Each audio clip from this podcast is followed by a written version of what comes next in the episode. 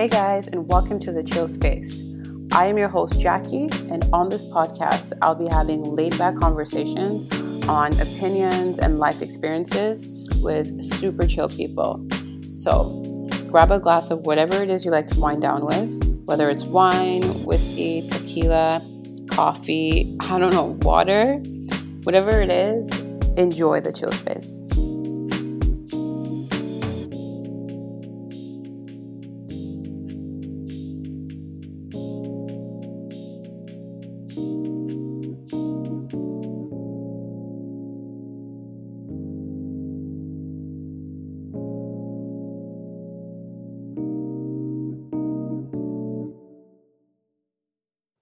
Hey guys, and welcome to episode 34 of the Chill Space podcast. If you're new here, welcome. And if you've been here before, welcome back. I hope you're having a great day as you listen. I have had the most hectic week. I've spent most of it moving and cleaning out my old apartment and now basically dying of cramps. So I definitely hope that you are having a better week than I am. This week's episode is a solo I haven't done one in a while, and I felt compelled to put this one out. It's on letting go. For as long as I can remember, I've always been a people person. Growing up, I was constantly surrounded by friends. I wasn't the most outgoing character, but somehow I would surround myself with people who were. There was something warm and comforting about being surrounded by people. My mother would often say how I had too many friends, and she would say it in somewhat of a worried tone. It was usually after she'd come pick me up from school and I'd be nowhere to be found.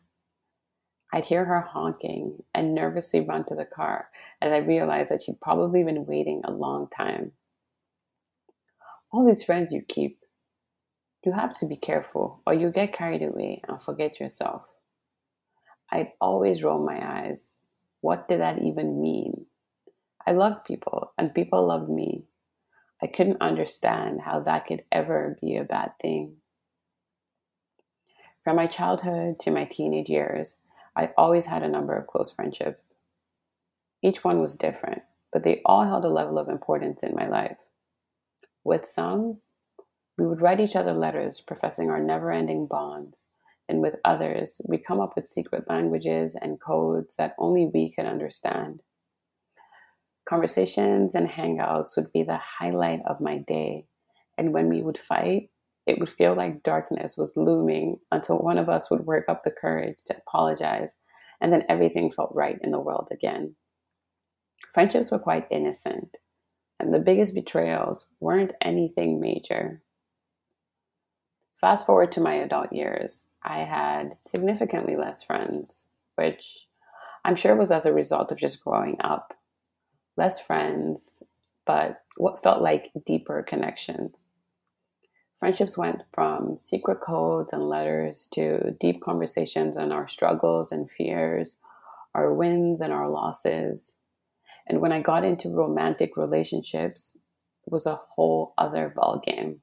I loved really hard most times it would feel like it was just the two of us in my world and nothing on the outside really mattered.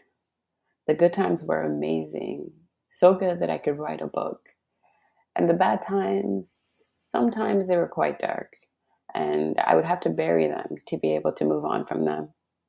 Everything in these relationships was felt with such intensity that it was so hard to separate myself from the relationships that I surrounded myself with. I constantly found myself doing as much as I could to sustain the relationships that I felt were important to me. See, having strong bonds and lasting relationships is never really a bad thing. But when some of these relationships become unhealthy, it's important to be able to identify it and know when it's time to walk away. For a long time, when I would hear people talk about letting go and how easy it was for them to do so, I always wondered if they were being genuine about it or if it was just one of those things that people said because, you know, it sounded like the cool thing to do. Being so in control of your emotions that you were able to just cut people off who no longer deserve to be in your life. It sounded unreal. I mean, I get it now, but back then, I could not relate. Letting go of people I loved was something that was always difficult for me. I mean, these were relationships that I was sure would last a lifetime. And having to accept that they needed to end felt like starting over in a way that I didn't think I was ready for. The need to maintain relationships that had clearly run its course had turned me into this girl that I grew to despise. The one who stayed so much longer than she should have in friendships and relationships the one who would give the benefit of the doubt in the most obvious situations where they are not needed, the one who'd make excuses for other people's bad behaviors because making excuses meant the situation wasn't as bad as it presented itself to be. And if it wasn't so bad, then maybe I could ignore the fact that I was pouring into them and very little was being poured back into me. What I perceived as niceness or told myself was niceness was closer to foolishness than I had ever allowed myself to see. I never really paused to think about why. What was I really afraid of? Why did the idea of letting go scare me so much? It took me a while, but what I realized was that what I struggled with wasn't necessarily letting go, but being alone with a person that I didn't really recognize. For many years, I had poured so much of myself into relationships and spent more time trying to nurture them than I did discovering who I was outside of these relationships. I realized that not spending time with myself created a huge sense of uncertainty as to who I really was. So I started to ask the questions Who is Jackie? What does she genuinely like to do? Who is she when nobody else is around?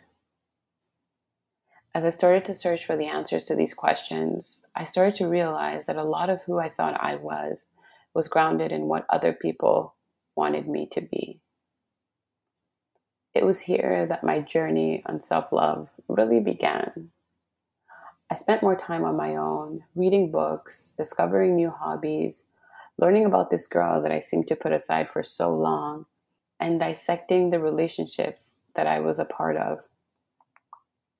Creating healthy boundaries and identifying negative relationship patterns, which ultimately led me to ending specific relationships that brought me more harm than good. Ending these relationships in reality weren't as bad as I perceived them to be. Maybe it was because I had spent more time with myself and giving myself a chance to realize that I was okay on my own.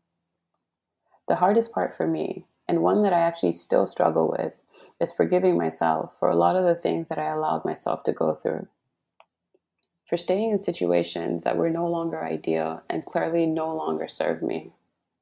For not seeing my own potential or recognizing that the love I wanted from others I could very well have given to myself for not realizing that forgiveness without reconciliation is sometimes the best option, and that letting go of people and situations that no longer served me was one of the most empowering things that I could do for myself. I hope you enjoyed listening to this solo episode on letting go. If you did, please share with your friends or someone that you think might need to hear this. As usual, you can find me on the Chill Space podcast on Instagram, on Spotify, on Apple Podcasts, and Google Podcasts as well. I hope you guys have a great rest of your day, and I will catch you next week on the next episode of the Chill Space podcast. Bye.